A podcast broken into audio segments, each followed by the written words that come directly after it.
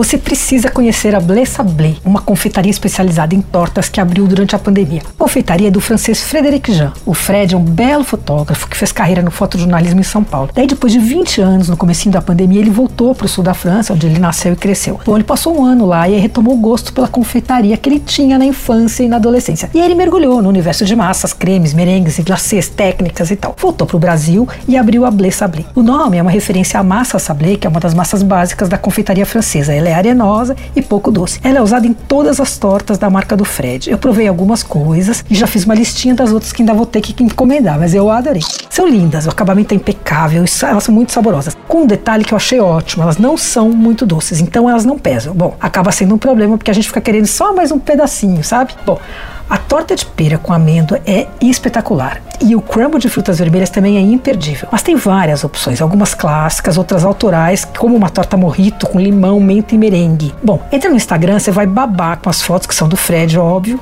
O Instagram é ble.sablé. Ah, é uma loja virtual e as tortas são feitas por encomenda. Você ouviu Por Aí. Dicas para comer bem com Patrícia Ferraz.